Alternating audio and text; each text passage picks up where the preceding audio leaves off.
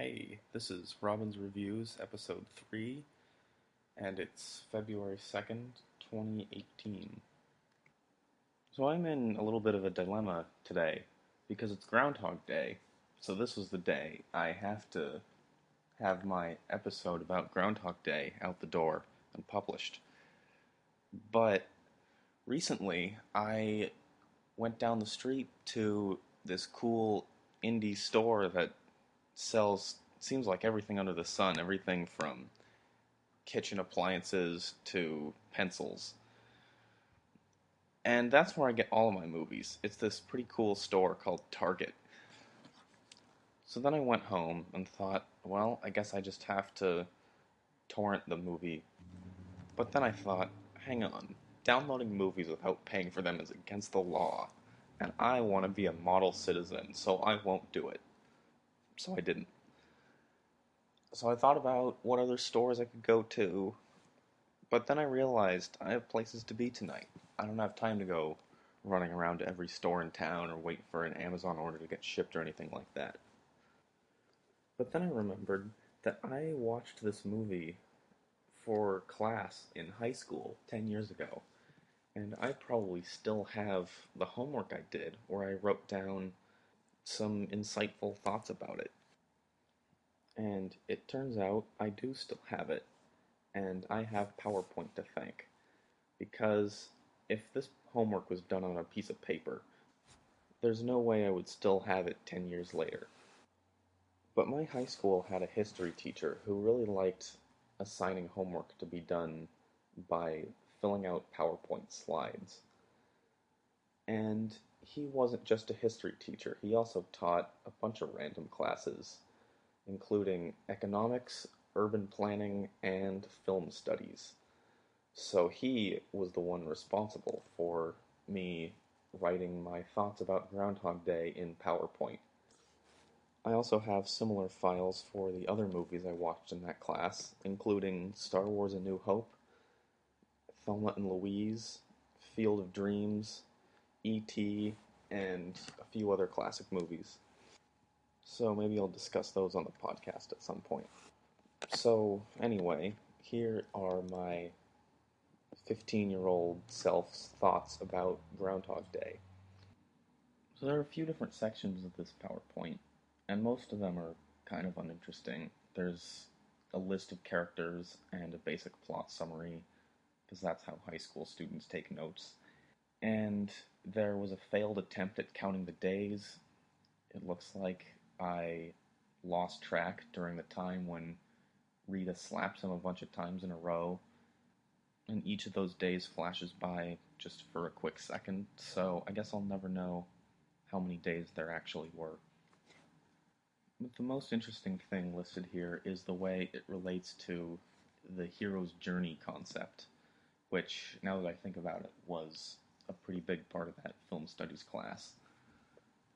The hero's journey is a series of 12 plot points that is pretty common in story arcs.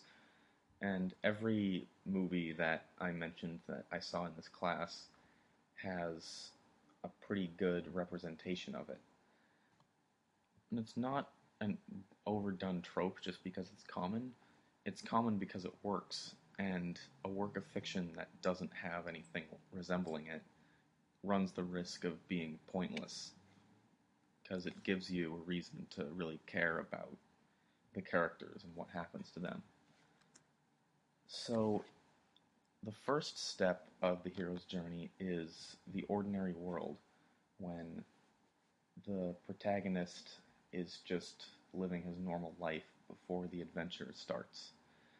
And in the case of Groundhog Day, he is a weatherman. He doesn't particularly like it. He's sarcastic.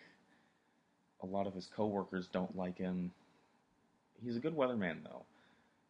But he's just annoyed that he has to go on this pointless trip to Punxsutawney to report on the silly Groundhog Day festival. The second part is the call to adventure, which for Phil is when he wakes up on the second day of Groundhog Day and realizes that it's the same day as it was before. Part three is refusal of the call. So that's when he doesn't believe that he's trapped in a time loop and keeps looking for reasonable ways to explain it. Because, of course, the whole concept of the time loop is ridiculous, and he's right to be skeptical. The fourth part of the hero's journey is called Meeting the Mentor, and that doesn't apply super well in this case, but it refers to the time when he meets the drunk guys at the bowling alley on his third night. And they're not really mentors in the sense that they guide him throughout his journey, but they do help him realize that nothing matters and he can do whatever he wants. And that brings us to part five, which is called Crossing the Threshold. And that for Phil is when he believes them and decides to go drive like a maniac and get arrested. And this is also the point when it changes from the beginning to the middle of the story, and he is fully inside of the so called special world once he realizes that he can do anything he wants. The sixth part is called Tests, Allies, and Enemies, and that's just the general things that he does when he first gets into the special world. So, in this case, it's learning about repetition and watching people to learn how to rob a bank and optimize his date and just exploit the world in general. Part 7 is called Approach the Innermost Cave, which I think is a little bit too literal and specific for something that's supposed to be so widely applicable, but you can see what it's a metaphor for. So, this is when he gets depressed and uh, starts to think he might never escape from the time loop and commits suicide multiple times. The eighth step is called the ordeal, and that's when Phil realizes that he is stuck in the time loop because he's being kind of a bad person and he has to do his dharma to escape from it. So he realizes he needs to start looking for people he can help and good things he can do and not just exploit the world, but actually help it. Part 9 is called Reward.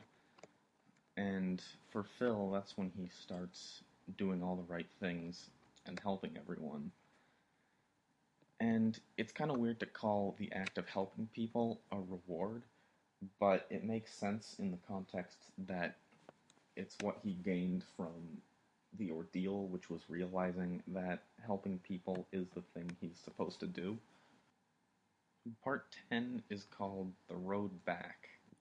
This is the transition from the middle to the end when he goes back from the special world to the ordinary world. So for Phil, this is the series of days when he learns to optimize helping people and doing good in the world, as opposed to previously when he was just optimizing his exploitation of the world.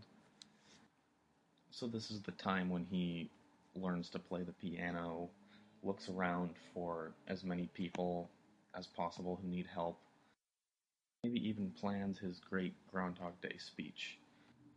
Part 11 is called Resurrection. So for Phil, that's when he wakes up and it's the next day, and he realizes he finally escaped from his time loop. And the last part, part 12, is called Return with the Elixir. And that's the last scene when Phil and Rita are together. They walk out of the hotel and they seem like they're really happy to be in Punxsutawney. And it shows that even after all that he's been through in the time loop, he came out a better person. So, in the end, it seems like it was worth it. So that's how 15 year old me interpreted the hero's journey in the context of Groundhog Day. Thanks for listening to Robin's Reviews, and I hope you join me next time for the fourth episode when I will talk about the 2002 Super Bowl and how Tom Brady's first victory was affected by 9 11.